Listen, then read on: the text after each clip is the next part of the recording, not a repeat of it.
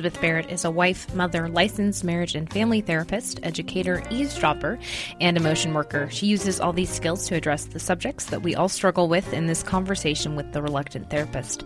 Good afternoon, Elizabeth. Good afternoon, Jordan. It's so nice to be here. Um, it's a beautiful day, as always, on the Central Coast. It is. And I'm happy to have a studio full of guests, which always makes my job a little easier and it also makes it a little more fun because I know that the conversation conversation is going to be lively as we move around the circle. I'm, I'm hoping it's going to be lively um, because I think this is a topic that is near and dear to my heart, and I think it's near and dear to our community's hearts.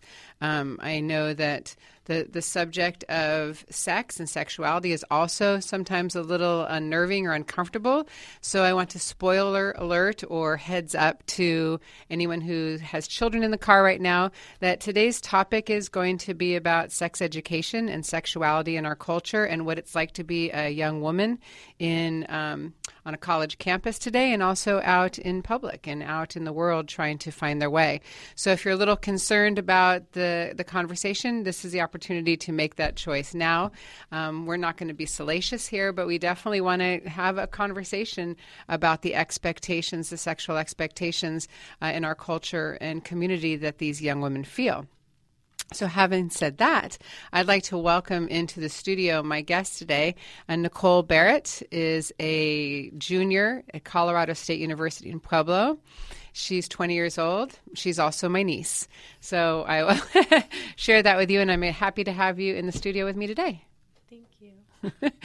and my other guest is Ashlyn Hatch. She is 20, also going into her junior year at Reed College in Portland, Oregon. Ashlyn has spent the summer um, interning here at KCBX and did a fabulous job. So this is kind of her send off back into the world. And I think this is a topic that's very near and dear to Ashlyn's heart. So she's wanted to have this conversation for quite a while. So we're doing that today. And then also um, chiming in today is my show producer, Jordan Bell, who's also a reporter here at KCBX. And Jordan, are you 25 now? Um, I'm 24 and a half, but um, I'm turning 25 in a number of months. That's what so. we thought. We we won't age you up too quickly, but this is a time in your life where you can, you know, go older and it's it's not so bad. Yeah, yeah. Well, welcome. I'm glad you're here. And I'm Elizabeth Barrett, and this is a conversation with a reluctant therapist. And, you know, each week we get together to talk about things that are that are resonating with us here in the studio, but also hopefully with our community. And I try to look into the stories that are out there, um, either through social media or in the newspapers, or seem to be uh, coming up quite often in conversation. And the whole idea of um, sexual assault on college campuses was clearly a hot topic all of last year, and I'm assuming as we go back into the college um, academic year that that's going to come up again. I know there have been a lot of changes on college campuses when it comes to sexual assault consent um, laws or policies. And also, in a greater scale in our community, there's been a lot more conversation about sexual assault and appropriate sexual behavior. But I want to talk about that, but I also really want to address something that is below the conversation about sexual assault and consent. And that is how do we learn about our sexual behavior and our sexual identity? How are we teaching young people today uh, how to be in relationship, how to interact with each other, what's appropriate? Uh, an appropriate way to be in our body because I think we send very mixed messages to our young people. On one hand, you know, we're saying through the through their education, um, don't have sex abstain. That seems to, even though that's not the law, that seems to be because of the lack of sexual education in the schools. Um, that seems to be the default attitude. Is it will tell you about sex, we'll give you some information, and if you ask about birth control, we might send you that direction. But overall, the adults in society hope that you won't touch each other because if you do, you know, then there's all these sexually transmitted diseases and you're going to get sick and you might get pregnant. And so we talk very little about sex with our young people, with our students. And when we do, it's with a fear based uh, approach that all of these bad things will happen and don't get pregnant, but we're not going to tell you how to or not to. And so there's that that message of just kind of hiding our heads in the sand and hoping it'll go away or assuming that our, our children are going to learn about, you know, their sexual life through osmosis.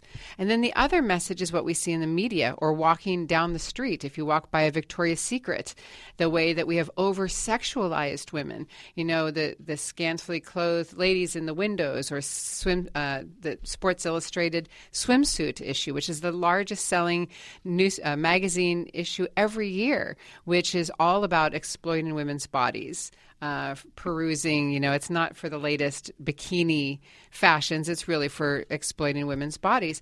And so I'm concerned that we teach these two dichotomous things. You know, be completely sexual, worry about your skin and your hair and your makeup, and wear as few clothes as possible, and yet don't have sex, or at least don't let us know, or at least don't don't enjoy it, or don't you know be too obvious about it. And if you do, um, oh well, we don't want to hear about it and when we're not going to talk about it.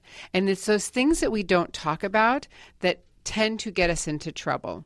It's those things that we keep secret that tend to lead to mental health issues and concerns and anxiety and depression and alienation and isolation and confusion. And it also leads to epidemic levels of binge drinking.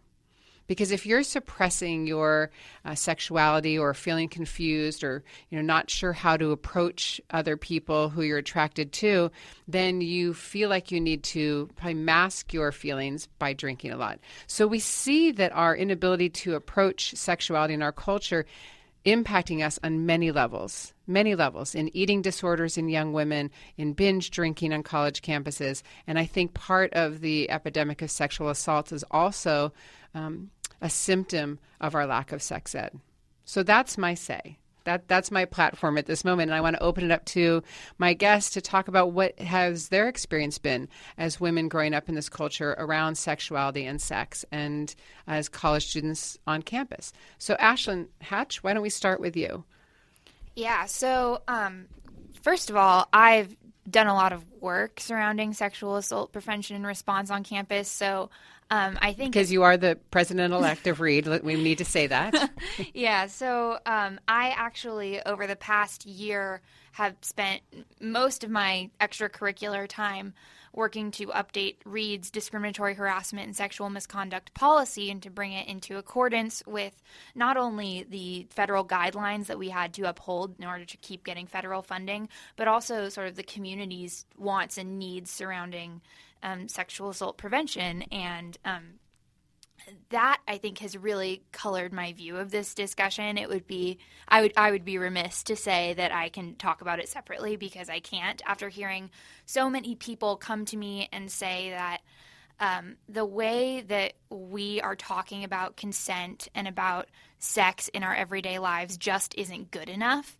Um, there's no way for me to say yeah, it's fine. It's totally okay. Um, I think going to school here in um, the Lucia Mar School District, and I went to a private um, elementary school, it wasn't really a topic that was breached very often.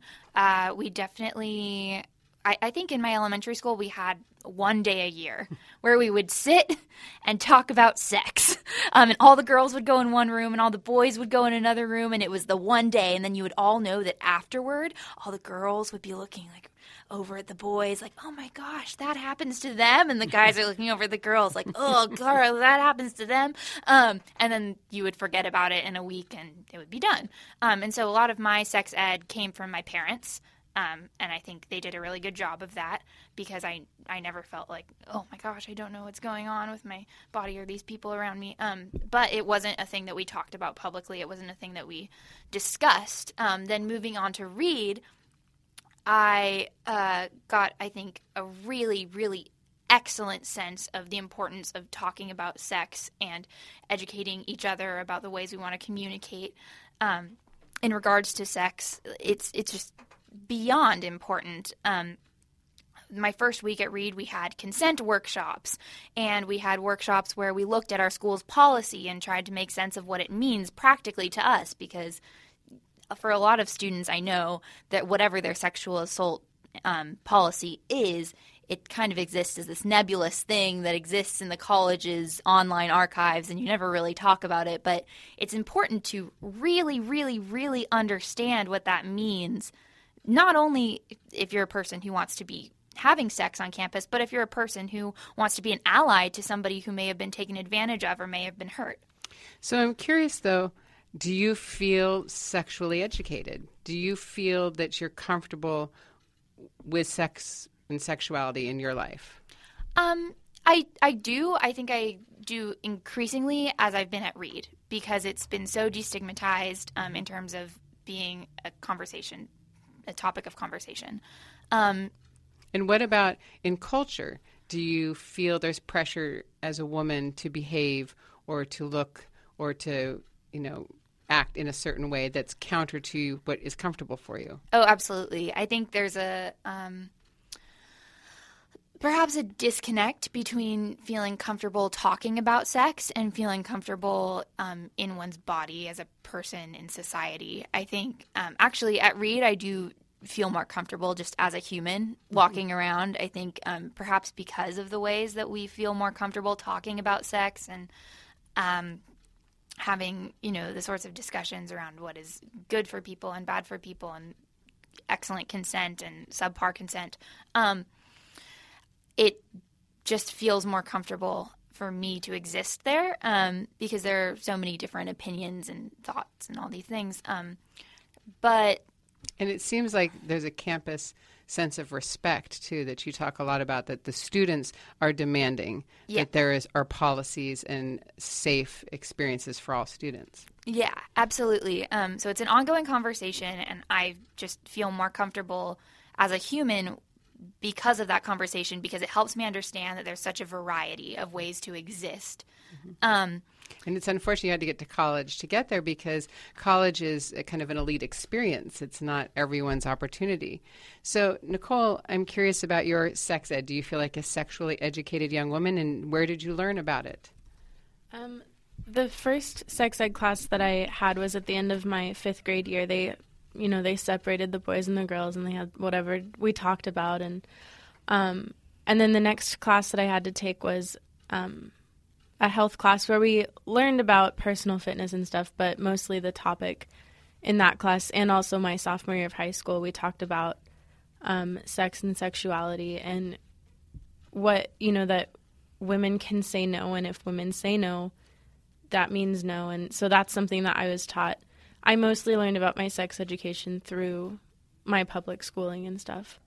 Um, and then again, my sophomore year of college was the first time that I heard anything about um, the kind of sexual consent, like sex, yeah, sexual consent rules on our campus. I didn't realize that we had um, a specific office and a specific guy that dealt with um, harassment of all kinds on our campus, but that was something that they brought to.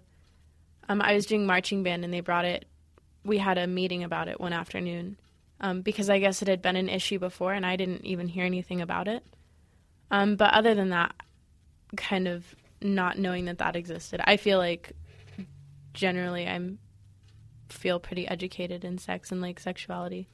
And do you feel any pressure? Again, the same question I asked Ashlyn in in culture in general to be sexier or prettier or to behave in a way that might not be comfortable? Do you feel the pressure for that, or do you feel like you're fairly supported in your community or in, in your culture? Um, I would say that my friends and peers we all try to support each other, but I think outside of um, my like friend base and my social life, there is a pressure to like look a certain way and behave a certain way, but not talk about it because you're a lady and that's you don't talk about that. And um, yeah. And so Jordan, being the the wise elder of the twenty somethings, how how did you learn about sex, and did you feel like you were sexually educated and prepared to move into adulthood? Well, I first heard about sex like anecdotally through um, my neighborhood. Um, so that was like not the most ideal way to learn about sex, but I think that's pretty commonplace. Absolutely. Um, through my parents a little bit, through my siblings a little bit, which is like also borderline awkward. Um, and in high school, in middle school, I I was like cataloging these experiences in my mind a little bit ago about like um, sex ed in high school, which was really entertaining in some ways because I had a very awkward teacher. Like it, it was just like brutally awkward, and so that I think that probably played a lot into like n- none of my formal sexual education was anything but awkward. And so by the time you got to college, did you feel prefer- prepared to navigate the social world of a college campus? No. So how did you what were some of the fits and starts or the bumps along the way? Um I, I I think that well, I think that personal growth and deciding what I want to be doing and who I want to be spending my time with, mm-hmm. um, it plays in to every experience in my life, and I think that like that, prob- you know, that prompted me for sexual experiences as well.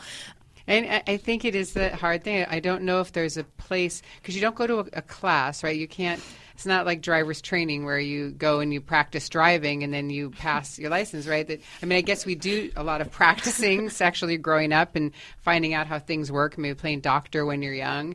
So there is a little bit of that, but there really isn't a place where you get a certificate at the end and they say now you are you are trained in in the ways of sexuality. And I think the difficulty is there's the mechanical piece of it, which can be confusing or a little awkward. And if you're two young people kind of finding your way through you know around each other's bodies that that ha- takes some maturity in order to kind of do that. But then there's the emotional piece that we don't tend to talk about right? That the two really have to align to be fully sexualized that there's an emotional piece along with the physical yeah and they both have their phases I, I believe i think they have phases in which those all happen i mean that at some points it's just physical?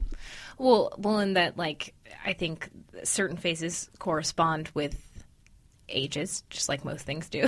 you know, like the, the, physical aspect and the emotional aspect, as like a 17 or 18 year old, are quite different than when you're 30. And I mean, that's pretty obvious, but I think that it's valid. If you're just tuning in, this is a conversation with a reluctant therapist. I'm Elizabeth Barrett. Uh, I have guests in the studio today. We're doing things a, a little different. Uh, we're not taking phone calls because there's a lot of opinions to be had here around the table. Um, so we're just going to uh, let the ladies talk about their experiences and kind of share their wisdom or their concerns about their sexuality, the pressure from the community. Um, why do we have consent? Uh, policies on college campuses. Why are our students coming onto college campuses needing to learn these appropriate ways to interact with each other? Um, you can listen to previous shows at kcbx.org. You can always participate in the conversation on our website, thereluctanttherapist.com, or through our Facebook page, The Reluctant Therapist. And you're always welcome to send me an email to Elizabeth at thereluctanttherapist.com. Um, and as I mentioned earlier, this conversation might be a little graphic for younger uh, people today, but I do think it's an important conversation um, because it's something that we don't necessarily get to talk about comfortably and often. So I'm just going to put it out to whoever wants to jump in. Um, what is it you you know what is it you'd like to talk about? What is it that's not said in your world or in the community or that you see on a regular basis in culture that needs to be talked about? Because i think the assumption is that women always talk about sex all the time but is that necessarily true? And what what what are the conversations that you'd really like to be having? I mean, I think one of the most important things to me is that we need to have more conversations like this one. Um, it's totally true. You're absolutely right that there's this thought, this pervasive societal thought that these are the conversations that women are always having behind closed doors. They're not. I mean, at least from my experience, they're not. Um, and I think that's partially derivative of the fact that the media that we're being fed doesn't encourage us to have these types of really frank conversations. It encourages us, like you said before, to have conversations about our hair and what we're wearing and how we're using our physicality to attract the people who we want to attract. Um, but we're not encouraged to have conversations about the sort of social repercussions of those messages and the importance of communication in sex.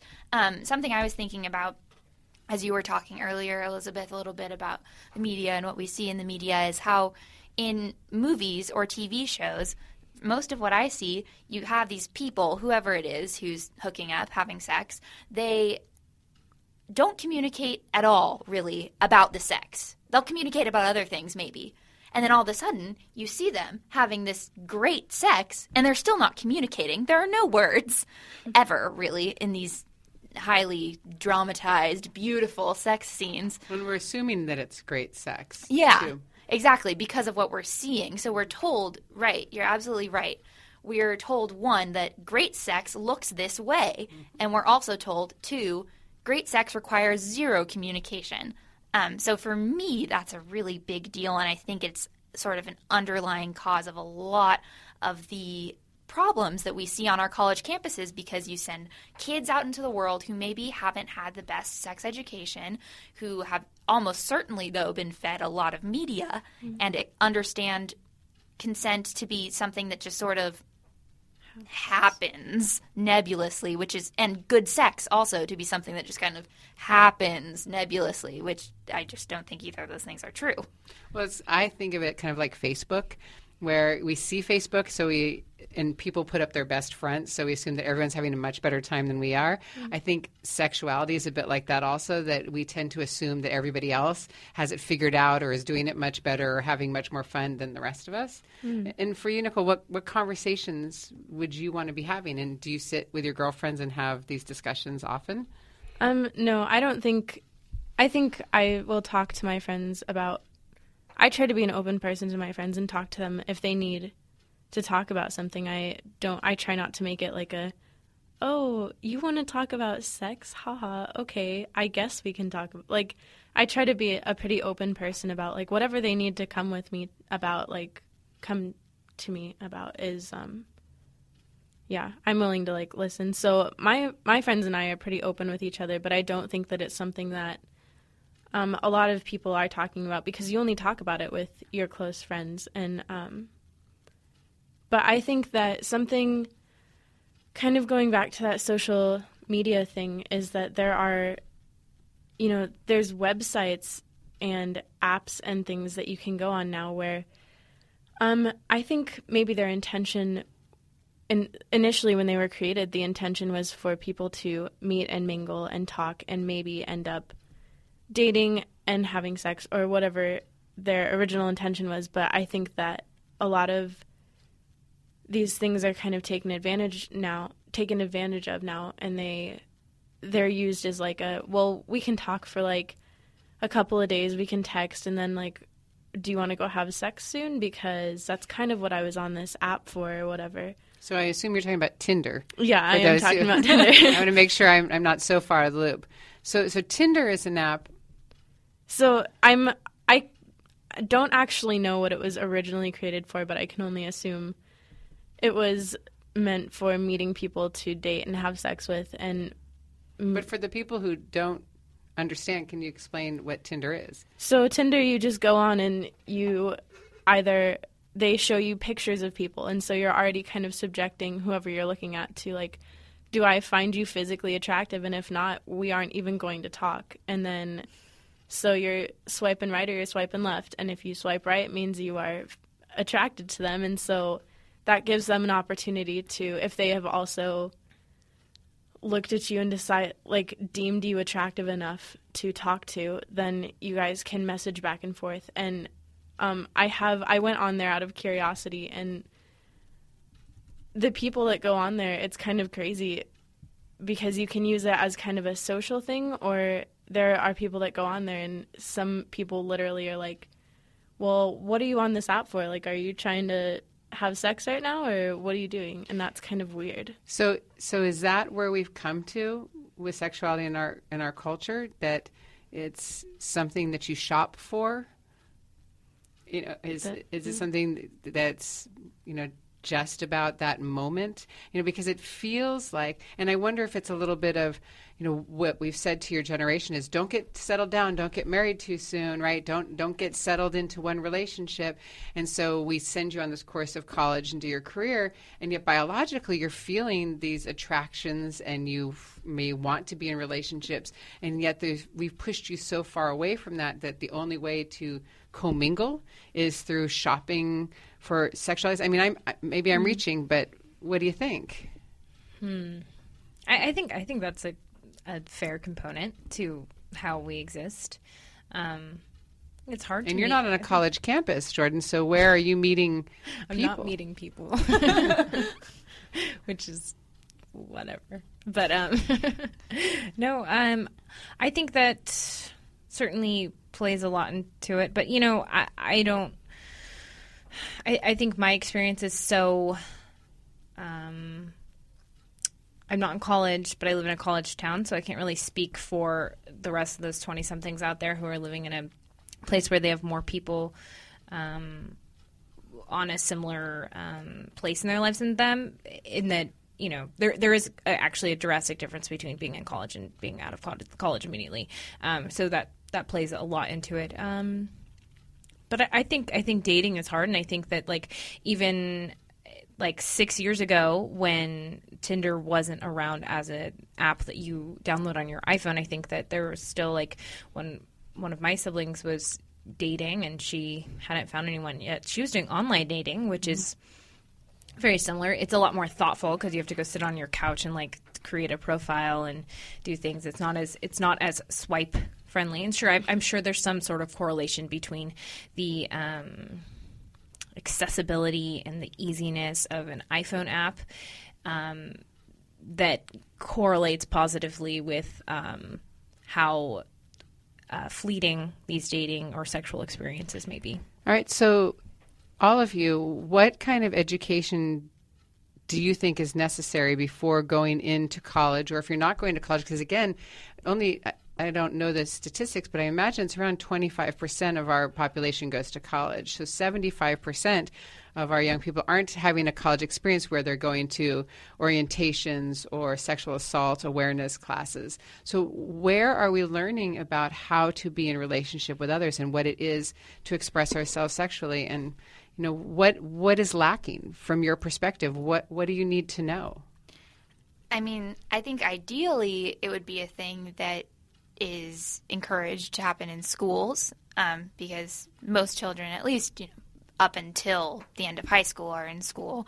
Um, well, what you told me earlier, the statistics yeah, of sex ed in our yeah. school systems. Only 22 states require sex ed in our country, and only 13 mandate that it be scientifically accurate. And I think uh, something you've brought up before, Elizabeth, when we've talked about this, is that Scientific accuracy also doesn't demand a description of the sorts of feelings and emotions that come along with sexual encounters. And so I don't think it's safe to say that really any state does justice to the full picture of what sexual education can be. Um, in my ideal world, though, it would be something that rolls along with the rest of our education because it's certainly just as important um, to how we continue to live our lives once we go out in the world, which is ostensibly what our education is supposed to be preparing us to do. Um, that said, I think families, um, as a family unit, are going to have to do the grassroots work of making that happen, and parents and siblings are going to have to talk amongst each other and really work together to have an open, flowing conversation. I've always been blown away, always blown away that for a culture that is so sexually open, you know, with Victoria's Secret stores and the way that we sexualize young people with the fashions and what we show on television at any time, you know, there used to be like a family hour on television and that got blown out of the water and we see, you know, staged sexual encounters, but you know, I, I am amazed that this sexually charged culture has such a repressed attitude about uh, sexuality. And so, what is it you wanted to know, or, or is there something that you still haven't learned or talked about? Can I hop in there really yeah, quick and do. say, I though. I agree with you saying that our culture is sexually charged, I don't know that I would label our culture sexually open. I mm-hmm. think with the certain patriarchal spin, we're very sexually open, right? You're like the big Victoria's Secret pictures that you see when you pass by the store. We're sexually open in that sense, seeing the beautiful, quote unquote, typically beautiful women in the quote unquote, typically beautiful lingerie. Um, straight sex scenes in movies between typically beautiful people, et cetera, et cetera, people really flocking to Fifty Shades of Grey. Our society be, could be termed sexually open in that sense, but I think in many other senses, it's almost oppressive, that sort of sexual openness. It dictates that women, when they dress that way, are asking for sex. It dictates that women who aren't dressed that way don't want sex. It dictates that sexual relationships between people who don't look that way or think that way or who want something that deviates from that cookie cutter scenario are not looking for real sex. Um, and so I think in in that sense, we're really um, sometimes a more sexually oppressive culture. Dots? I agree with that. I think I think that it's also um, uh, secretive. Like, you know, we, we have we have a lot of images, but um, they're like almost amor- amorphous because we don't like have like a way to get there. We don't really know how that like actually happens. see, and that's kind of my feeling is that we see the end result of naked people laying in bed having a cigarette, right? But we don't really ever talk about the process of connecting with someone, having a conversation. Um, talking about our interests or talking about being attracted and how we get to that sexual that sexual place so now we have to put into into the college campus you know handbook you have to have consent before you do this because I think since we've lacked that education in the social emotional part of the physical relationship, that people don't know how to get to. I'm attracted to having a sexual experience. So there's a lot of, as I said, I feel before a lot of drinking and numbing and kind of fumbling around in the dark. And then the next thing you know, it happened, and everybody's like, whew, got that done. And we never talk about the beautiful steps to making that happen, or maybe kind of the racy steps to making that happen. And so we have a huge disconnect. A- am I off on that? I mean, because I'm not on the college campus. I I think that it's it is kind of put out there like through Hollywood and stuff. It's like well, in college, you're not, you are going to have to wait until, you know, your senior year when you meet the love of your life. And it's the only person that you have really connected with other than like, you know, your girl best friends in college that like, this guy just out of nowhere, he just fell out of the sky and he just like he gets you, you know. and so now you guys are going to get married and you know, you're going to do whatever you do and but you're going to have to wait and I think that that's something that has rubbed off on a lot of um, a lot of like our you know our generation is that you you are just gonna have to deal with the fact that guys just aren't emotionally ready for a relationship and like so you they, shouldn't talk to them about right and so you don't want to you don't want to scare off that guy that you like because if he is at least he's interested in you for one reason. So why would you scare him off by going hey i also kind of actually like you as a person. Like, do you want to hang out outside of the bedroom? And um, I think that's something that we you, you don't want to you don't want to scare the guy off, so you just do what you, what he wants to do. And so, so do you think in some way there's a more subtle pressure to be sexual because the just being with someone and dating and spending time together part has has been lost? I think sometimes. Sorry, I think sometimes yeah because you know, sometimes it's like you know that that's, or you can only you don't know, but you can only assume that that's like why why that guy came up and talked to you is because he looked at you and went, "Yep, I'd have sex with her," and so now you're talking, but you don't know if he's talking to you because he just wants sex or if he actually like thought, "Oh, like you know, that's a cool shirt. I wonder if they let we like the same band," or you know, an actual reason to continue having any kind of relationship. And so, yeah. Yeah, I agree. And I think, I mean, that is more than a subtle problem. Um, yeah. And I think from the conversations that I've had with people at my school, it's not only a thing that exists for straight couples, it's a thing that exists mm-hmm. for all couples of people around our age because of the messages that are constantly being shoved in our faces. If you're just tuning in, this is a conversation with a reluctant therapist. I'm Elizabeth Barrett. My guests today are Ashlyn Hatch, uh, my summer intern and student at Reed, president elect at Reed College in Portland. My niece, Nicole Barrett, she's 20 years old and a student at uh, Colorado State University in Pueblo. And Jordan Bell, our show's producer, who's uh, also a reporter here at KCBX. And I invited them in because I, I as we send the girls back to college, I, I think one of my primary concerns is how are we teaching young people about their sexual lives so that they can have a full experience of what it is to be an adult uh, in our culture and our community. And I, my fear is that we are so far removed from the social, emotional, and physical uh, beauty of a sexual relationship because of things like Tinder and because of our social messages of don't get too serious, you need to follow your career, or because we have very um, limited conversations about what is appropriate between young men and young women, that now I think our only um, message when the kids get to college, or that you get to that you get when you get to a college campus is, we don't want to talk about sex, but if you are going to have sex, you must get consent and permission. And I guess my next question to the room is, what are these consent policies going to do to your your relationships? On campus? And w- do you think this will cause less hookups or more concern? Do you think women will feel safer? I mean, and, and how are these consent policies going to play out on campuses? And my final p- thing that you guys can jump on is I fear that we're throwing out these sexual, uh, the consent policies, but we're not addressing really what is underneath that, which is uh, not holding young people responsible for their behavior.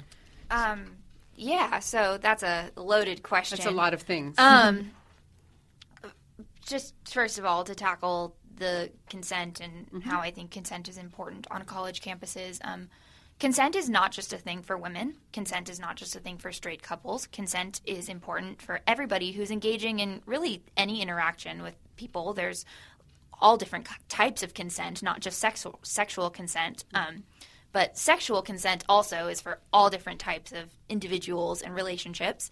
Um, and I think um, consent in my school's policy is defined as conscious, relevantly informed, and fully voluntary agreement to or permission for an act. And then there's various clarifying factors. So the expectation is if you are on the way towards a sexual experience, the expectation is that someone's going to stop and say, and it sounds like the expectation is that the young man is going to stop and, well, because because can if it's a guy and a girl, can the woman stop and say, "Are you consenting to have?" A, Absolutely. So whose responsibility is it? It's both of theirs. It's a shared responsibility to obtain consent. Both people should always give consent, or ask. Should should ask and receive consent is that your understanding of the policy at CSU? Yeah, I was actually just reading it um, earlier, right before we started, and it said, I thought it was interesting that it said, it kind of was talking about, it said the same general thing that your um, conduct said as well, but it said that consent can be, um, it said verbal or physical or something along those lines, where as long as you show that you are consenting and you are not under the influence of drugs or alcohol or anything that could kind of inhibit you from making good decisions, I guess. Um, yeah. Then that is consent, and I kind of thought that was interesting because they do say like it says that silence generally it says silence isn't an answer, um, which I agree with, and um, just but I thought it was interesting to say that like if like physically you I guess it you know, if you push someone away that makes sense because you are saying like no, stop. Yeah, so like, what would be a, what would be a nonverbal yes? Not in my head right now. so so is that also in Reed's that you can do a verbal or nonverbal? Yeah, so the next thing in the policy is to consent is to actively agree to or actively give permission for something. Consent should never be consumed but must be actively obtained by all parties. Though this may require explicit verbal discussion, especially in unfamiliar situations, consent can be communicated non-verbally, especially in the space of mutual recognition created by a stable, ongoing relationship. Consent is not to be given in a passive state. Silence. Is this reasonable expectation for behavior? I say absolutely. Uh, here, here's the deal. In in in in like as if I know everything, but in college there there's a really horrible, in I think horrible culture in that like people get so drunk that they, they that is the only state in which they have sex. Um, and I think that oftentimes, you know, you're, you're not thinking how you would think when you're sober, um, and so that in itself leaves people feeling a certain way, and sometimes that can leave people feeling like, oh, w- was that sexual assault? Should we have had sex? Um, whatever that may be. And I think that, sure, this is such a pervasive issue because of the lack of education that we've had since we were young, but we're not going to s- change that immediately. And I think a lot of the time, le- legislation happens because there's like a problem and they need an instant fix. Because the fact is that when there is a sexual assault situation, it ruins for at least a little bit the lives of both people involved. Well, I think long term. It's not short Yeah. term. I- I mean, from a psychological perspective, sexual assault or any sort of sexual uh, experience that's gone poorly has lifelong repercussions. Yeah. I mean, it's huge. It's it's not short term. It's certainly huge, and I, I, I think that we should at least have a. I think we should have a really high standard for like a first encounter with someone because you don't know that person necessarily. Okay, sometimes you don't know that person, and um, I think that if you slowly develop a relationship with someone, then you guys can discuss, you know, how you and your partner want to go about determining when it you should have sex. But I think initially we should have really high standards for this because there are some really high repercussions. Granted, some people are going to be like, "Well." That doesn't make it cool, exciting, or it fun. It takes the spontaneity out of it, and But it, it can be a very quick thing. Do you want to have sex? Yes. Do you want to have sex? Yes. right? So Yeah. I also um, think that something that we don't talk about, well, it is talked about, but I think the way it's talked about is not the best. Is that like if someone does feel like they were sexually assaulted and they go to a friend or someone, they're like, well, was it really? And then it's like if it happens multiple times, people are like, okay, either you were doing something wrong or you need to remove yourself from those situations or you need to you you know or you're just making it up and i think that that is kind of a huge issue Mm-hmm. although i don't know it's a huge issue on my campus. I think where people will walk around and be like well i feel like something was wrong but i don't want to really talk about it to anybody because you They're know i don't want them They're shaming, yeah right? i don't Victim want people to think i was doing something. I don't want like maybe i was doing something wrong and i think that that is such a huge issue. 'Cause- Yeah. yeah. And I think that also has to do with again how women are treated in culture. Mm-hmm. Because it goes back to me that that dichotomy is on one hand we're telling young women we've had women's liberation you're free you're academically gifted you have all these rights. You know women are equal to men on all accounts but on the same on the other hand, you know, men still hold all the relational power. Men still initiate dates for the most part. I mean, maybe there's some people who are women will ask out, but the majority of the time, men get to ask women out on dates. They are the ones who determine if you're going steady or in a relationship, if you're changing your Facebook status. Um, men still traditionally propose marriage. And so the really on, the only relational power women still have is in whether or not they're going to engage sexually with a guy that for women. And that I think is a real issue because I see young women giving up their sexual power because there's this fantasy that, well, I'm free, I'm liberated, I'm an empowered woman, I can have sex and use my body in any way I want because I am, you know, independent. But then at the same time, I think you're actually in some ways giving away your power. And, and maybe it's because I'm old and you are young. Because I, al- see you making faces at me. I, I just don't know that I agree that there's Okay. a direct correlation there. I think women can and should use their bodies. Um, however, they feel compelled to, um, and I don't know that it's necessarily um, indicative of a man or any person taking advantage of the woman who decides to have sex. Um, I think there are certain characteristics in various situations that would indicate that that's the case, um, but I don't think it's necessarily universally true. Maybe not universally, but I'd have to argue a little bit that, you know, not all women have the education or the empower- level of empowerment that you might have going to, you know, a, prestigious liberal arts school. I, my argument is that for three quarters of the women in this culture, mm-hmm. they still are marginalized in society uh, economically, academically, and physically. So I, I, think the danger is that we only see this situation from that this right. perspective of highly educated individuals. But I still believe that for three quarters of the population, th- women are are objectified and still much more uh, apt to be part of a rape culture. And yeah. it concerns me that we have consent laws on college campuses, but again, where are the consent laws on high school campuses or in the general public? Because you talked about a Senate bill, right, George? Um, there's there are a couple Senate bills. Um, one that I believe was passed at the start of this year, uh, authored by one of our state or our local legislators, um, that that means yes means yes on college campuses. So it uh, still is just college campuses. Well, yes, but th- there's actually a bill that was approved this month by the state assembly, and it's intended to prevent sexual assault by providing formal education to high school students so that they can learn about affirmative consent laws and sexual behavior. But, but yeah, the yes means yes was um, became law at the start of this year, and the cases of sexual assault at Cal Poly actually at the beginning of this year. Also, you know, this law was used or considered during that um, process.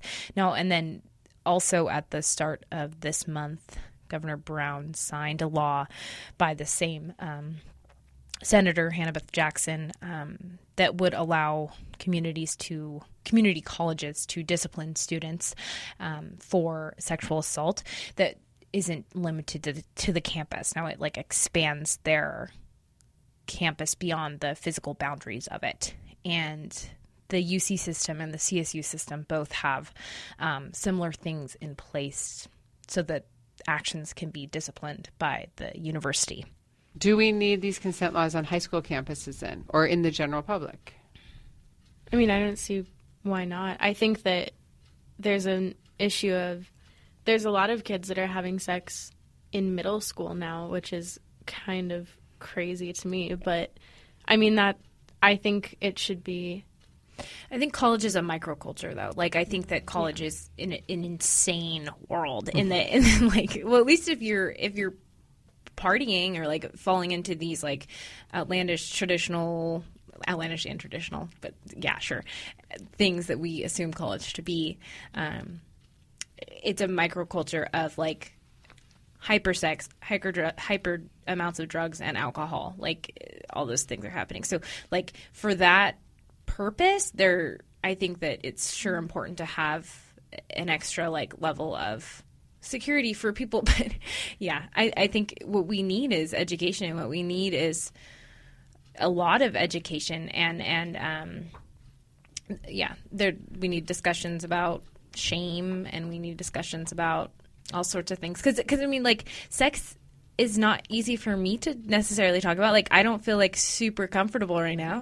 no, I, am watching all of you squirm around in your chair, and I think that's why I know the conversation because even if you're an educated, liberal, free person, it's it's not something that flows naturally as a conversation piece because it's one of those mysterious things that there isn't a one way. Yeah. Yeah, absolutely. When I was working on the discriminatory harassment and sexual misconduct policy, I had to have a lot of very um, candid conversations about these definitions and terms with students who I was working with who I didn't necessarily know very well at all, with professors, with administrators. Mm-hmm. Um, and it's definitely the sort of conversation that sometimes halts people in their footsteps and they say, you know, I don't necessarily know if I feel comfortable saying, and then, you know, they sort of ease into saying whatever they need to say. Um, There's always a caveat beforehand. uh, often, yes, um, or at least at the beginning of the effort to sort of start updating this policy, there was. And I think throughout the process, many people in the community became a lot more comfortable having those conversations. But I think it's absolutely what I experienced is indicative of what you're saying. It's not always easy. So then I go back to my original question. What is it the three of you needed to know, wanted to know, or still curious about when it comes to sexual relationships or sexuality? I think something that um, I've just become a lot more comfortable with over the past year is that, um, well, they always like, I feel like when you start college, it's like, well, boys are going to try to take advantage of you, and so you need to watch out for them. And um, so I guess, and if guys were kind of sleeping around and experiencing having these sexual experiences and they were getting high fives for it, like why is it so it's just like not okay. It's embarrassing when women have sex with people and they it's like a one night stand or whatever you want to call it. It's embarrassing and it's not okay. And so something that I've kind of um come to terms with a lot this year is that it's okay to it's okay for women to do the same thing that men are doing with their sexual experiences. If you if you want to have a you know no you don't want to get super involved with somebody you are just wanting to experience like experience a sexual relationship with them that is okay too.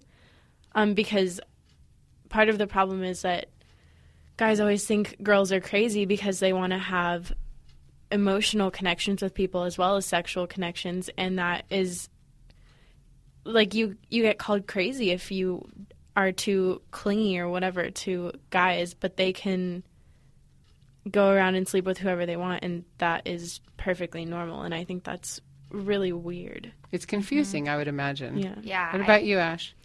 Yeah, I think I would have liked to have come into my college career with less of a shame stigma surrounding sex. Um, sort of what you were saying, Nicole. I think it's just for everyone's good that we don't associate sex with shame, that we don't associate people coming up to us and saying, Oh, I had this really awful thing happen to me, and I think that I was taken advantage of. With you probably weren't. You probably shouldn't have been doing that.